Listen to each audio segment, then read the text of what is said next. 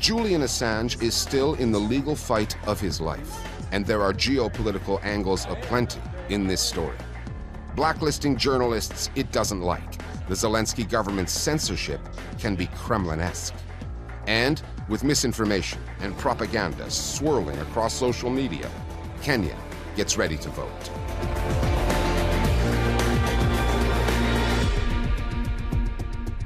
Hello, I'm Richard Gizbert, and you're at the Listening Post, where we don't cover the news, we cover the way the news is covered. We start with the journalist currently locked in a maximum security prison in London without having been tried for any crime. Julian Assange, the founder of WikiLeaks, is currently in legal purgatory.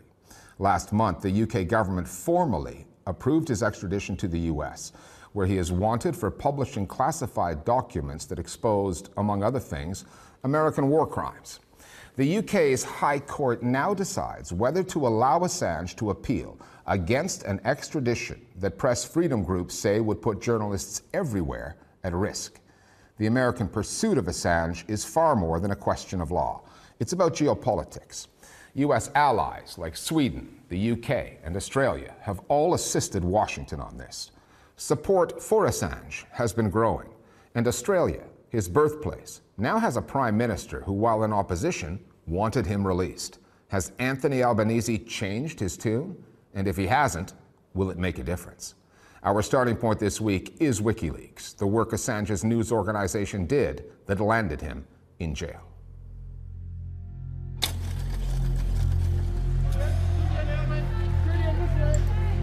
It's easy to get buried in the legalities of the case against Julian Assange. The jurisdictional questions, the extradition laws, the accusations of illegal hacking and espionage. What can get lost is the journalism Assange and WikiLeaks produced starting in the mid-2000s that news outlets around the world went to town on, including what we learned about American wars in Afghanistan and then Iraq. What they couldn't tolerate was when Julian Assange was sent video footage Light them all up. Come on, which showed an Apache helicopter in Baghdad killing civilians. Ordinary people. That is the principal reason, the exposure of war crimes that caused outrage, especially in the intelligence agencies of the United States. And then in 2010, there was a huge cache of United States diplomatic cables. There were some quite frank assessments of foreign leaders. with WikiLeaks revealing a directive from Clinton for US diplomats at the United Nations to spy on their counterparts. that perhaps were not considered in the best traditions of diplomacy, shall we say. And those cables also, uh, to some extent, helped spark the Arab Spring, starting with Tunisia, when a diplomatic cable showed that ruling family was, you know, corrupt and, and triggered uh, the, the protests that led to that government's downfall. Uh, so Assange and, and WikiLeaks have had a, a tremendous impact on the world, especially in those early years. The irregularities and flaws in the legal case, the video evidence the U.S. acquired illegally when Assange was at the Ecuadorian embassy in London, a key witness for the prosecution, a hacker who turned out to be a convicted pedophile who later admitted his testimony was made up, the assurances the Americans have made and the British have accepted that Assange will get a fair trial when the U.S. has not even denied reports that its officials discussed assassinating him in 2017. None of that has really changed. What has changed is that Australia has a new Prime Minister, Anthony Albanese.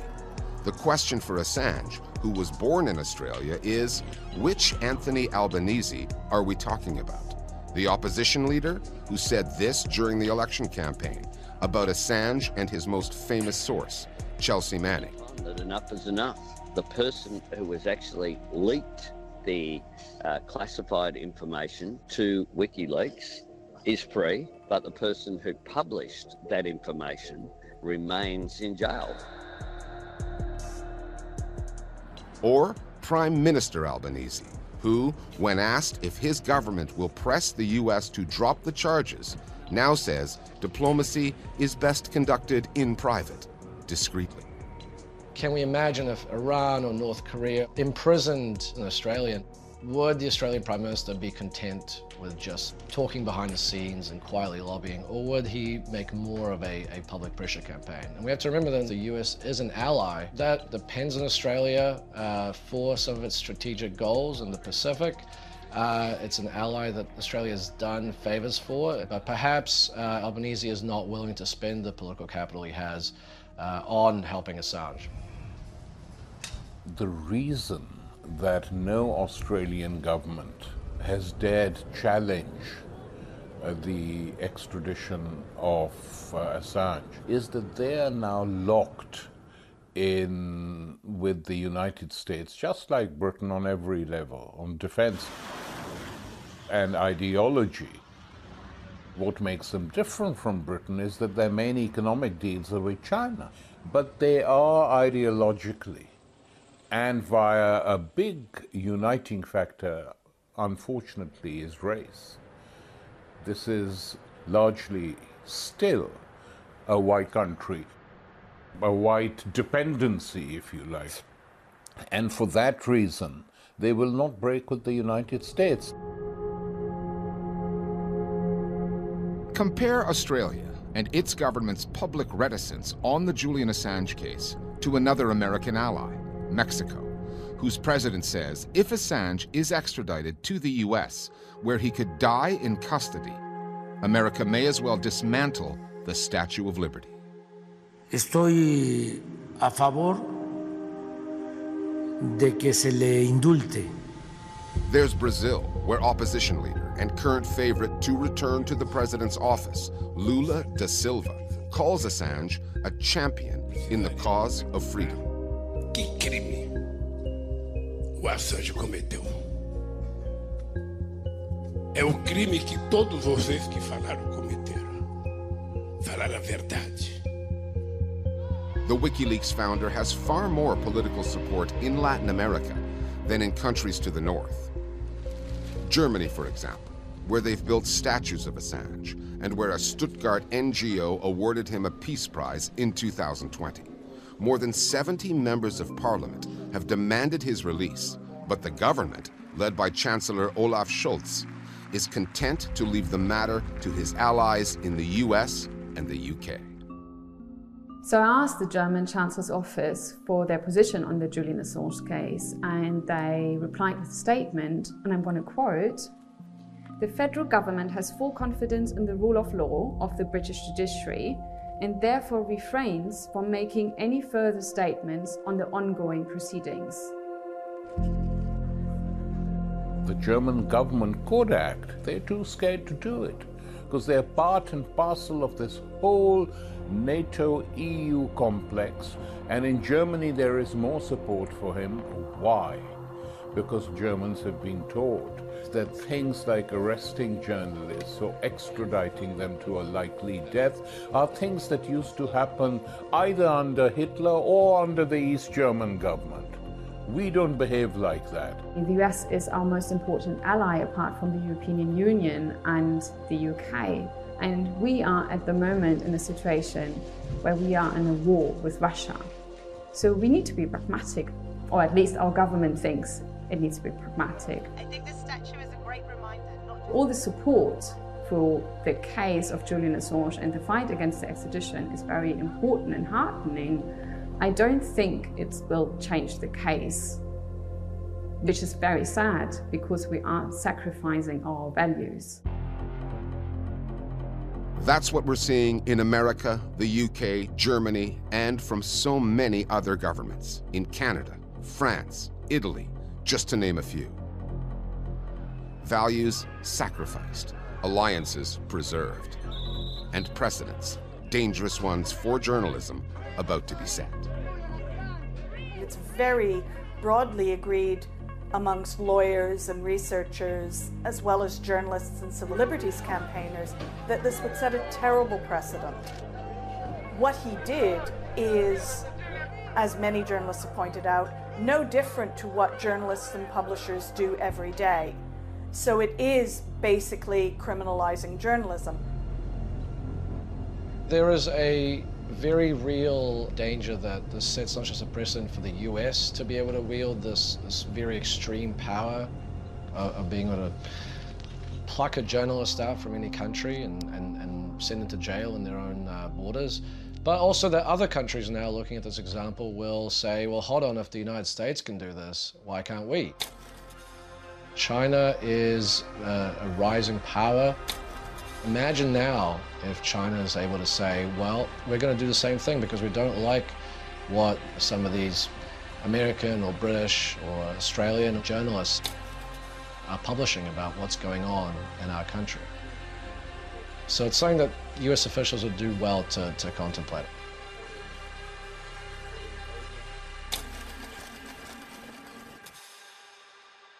Political propaganda can be clumsy, and Russian tactics in Ukraine are well documented. But two can play at that game, and Johanna Hoes is here with the details. We have to go back to March 2021, roughly a year before the war started. President Volodymyr Zelensky established the Ukrainian Center for Countering Disinformation to curb what he described as propaganda and destructive information from Moscow.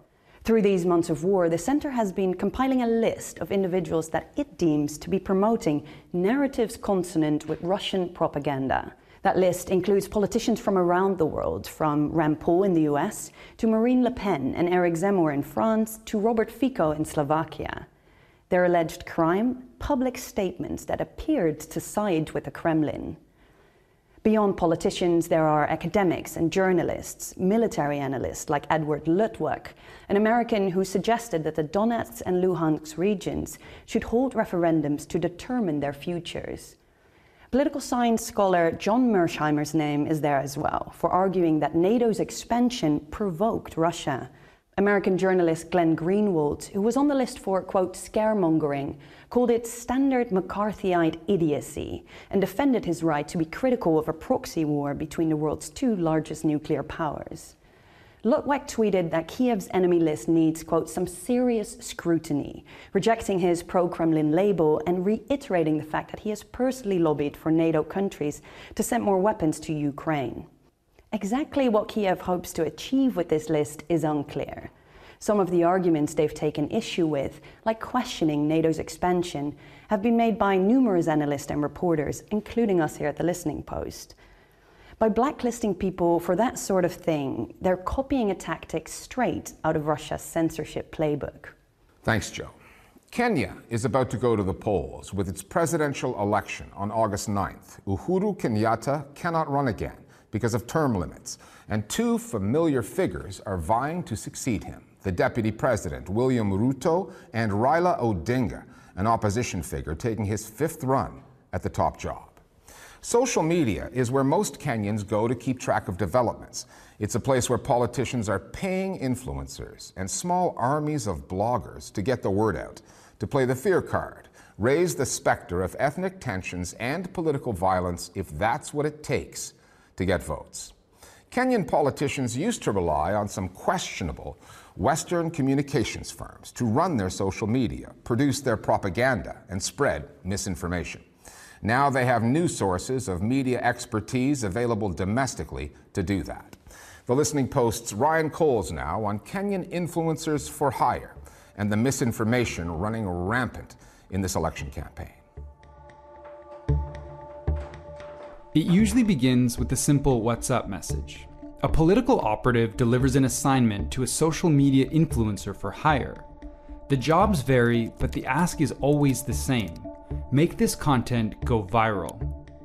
We spoke with a Kenyan influencer who insisted he had to remain anonymous.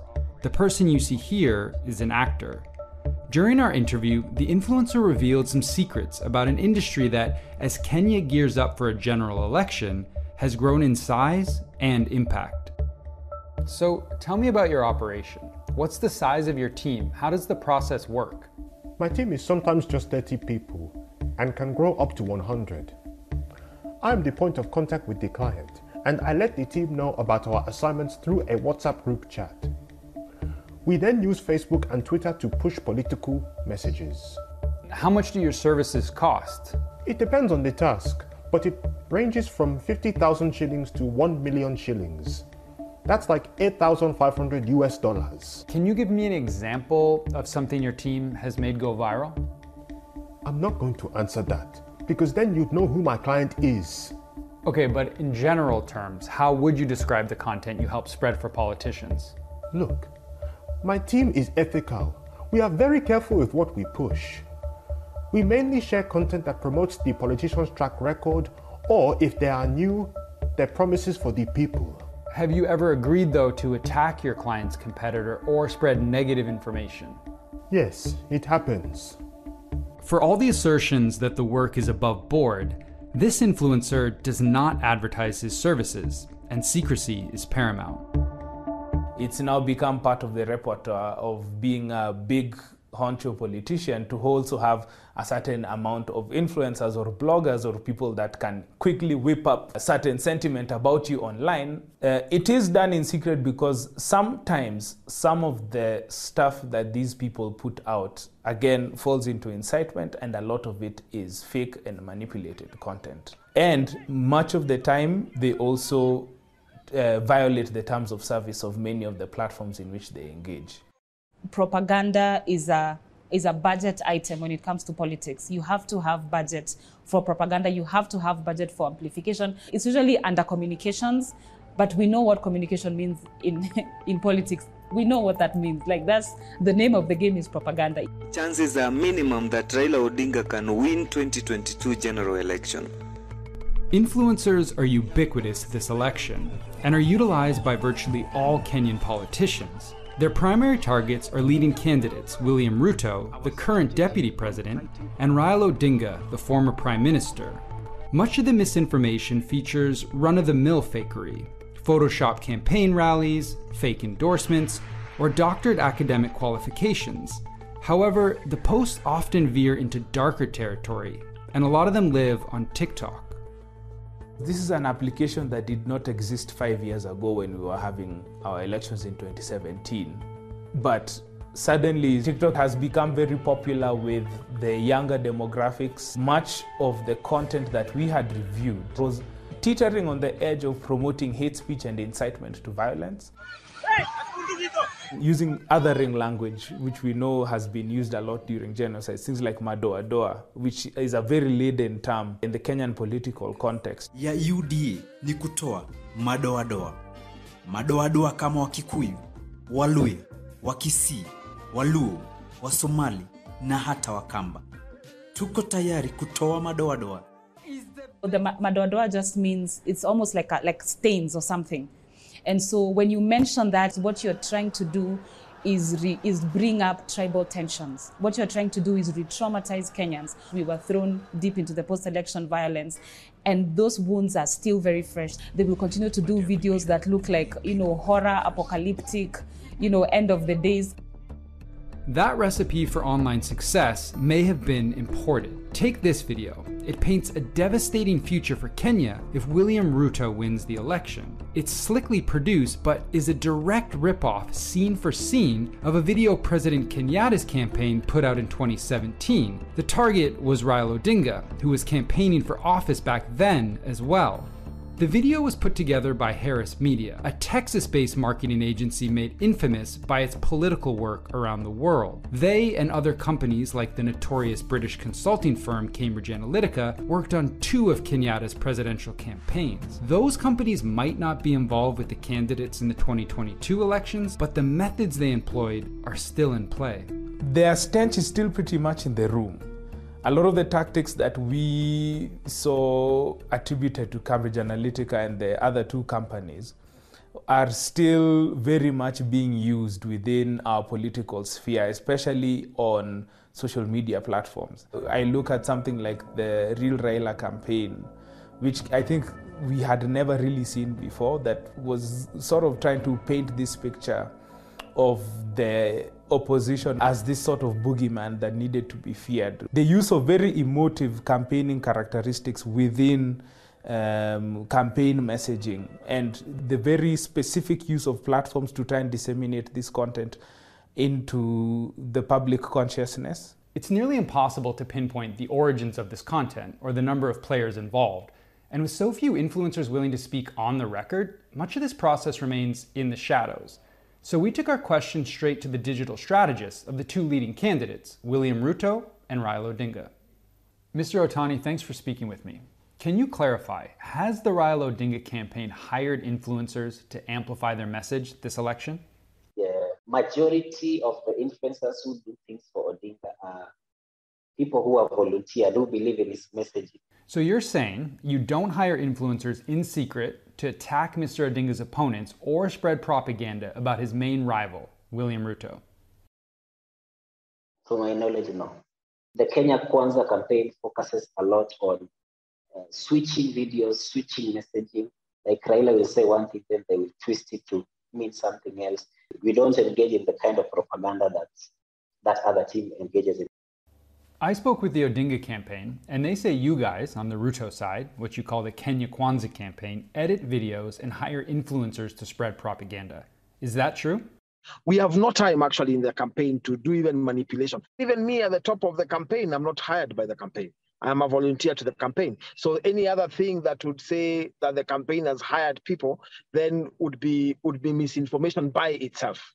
Do you know whether the Odinga campaign hires influencers to spread negative messaging about Ruto? I mean, when you see 40 people sharing exactly the same message, then those are definitely people on a payroll. So if there is money and payment, it's on the other side of the campaign. Accountability is lacking in Kenya. Some steps have been taken by platforms like TikTok and Twitter to delete harmful information or suspend accounts, but it hasn't been nearly enough to stop the problem. The main governmental agency responsible for doing something is called the NCIC. They released a list of banned words on social media, including Madoadoa, but were widely ignored. They've even brought influencers to court for hate speech, but Kenyans have yet to see a prosecution the government could be really doing things but we don't get to know what they do because there's always an information gap that there are active cases on hate speech in court. There are people who have actually been arrested on hate speech, but these cases are usually not highlighted. So the resulting effect is us thinking that the government is not doing anything. And I think what we need and, and what my ask would be to the government is to make an example out of a case where we, we actually see it and we actually see them being persecuted. I think the reason we have poor accountability when it comes to this type of thing is because we have very weak institutions. The NCIC could be one of those entities where we are seeing very clear examples of violation of certain laws, but nothing is essentially happening to the people that break those laws. Yeah, they're not strong, independent institutions that are unshakable to the opinions of their overlords within the government. And that's a problem. And finally, the Pope has just completed what the Vatican calls a pilgrimage of penance to Canada.